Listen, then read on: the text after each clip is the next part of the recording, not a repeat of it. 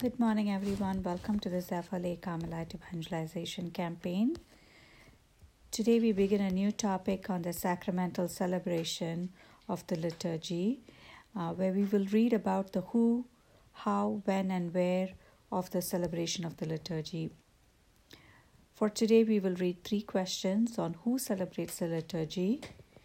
And the first question for today is 233 from the Compendium of the Catechism of the Catholic Church.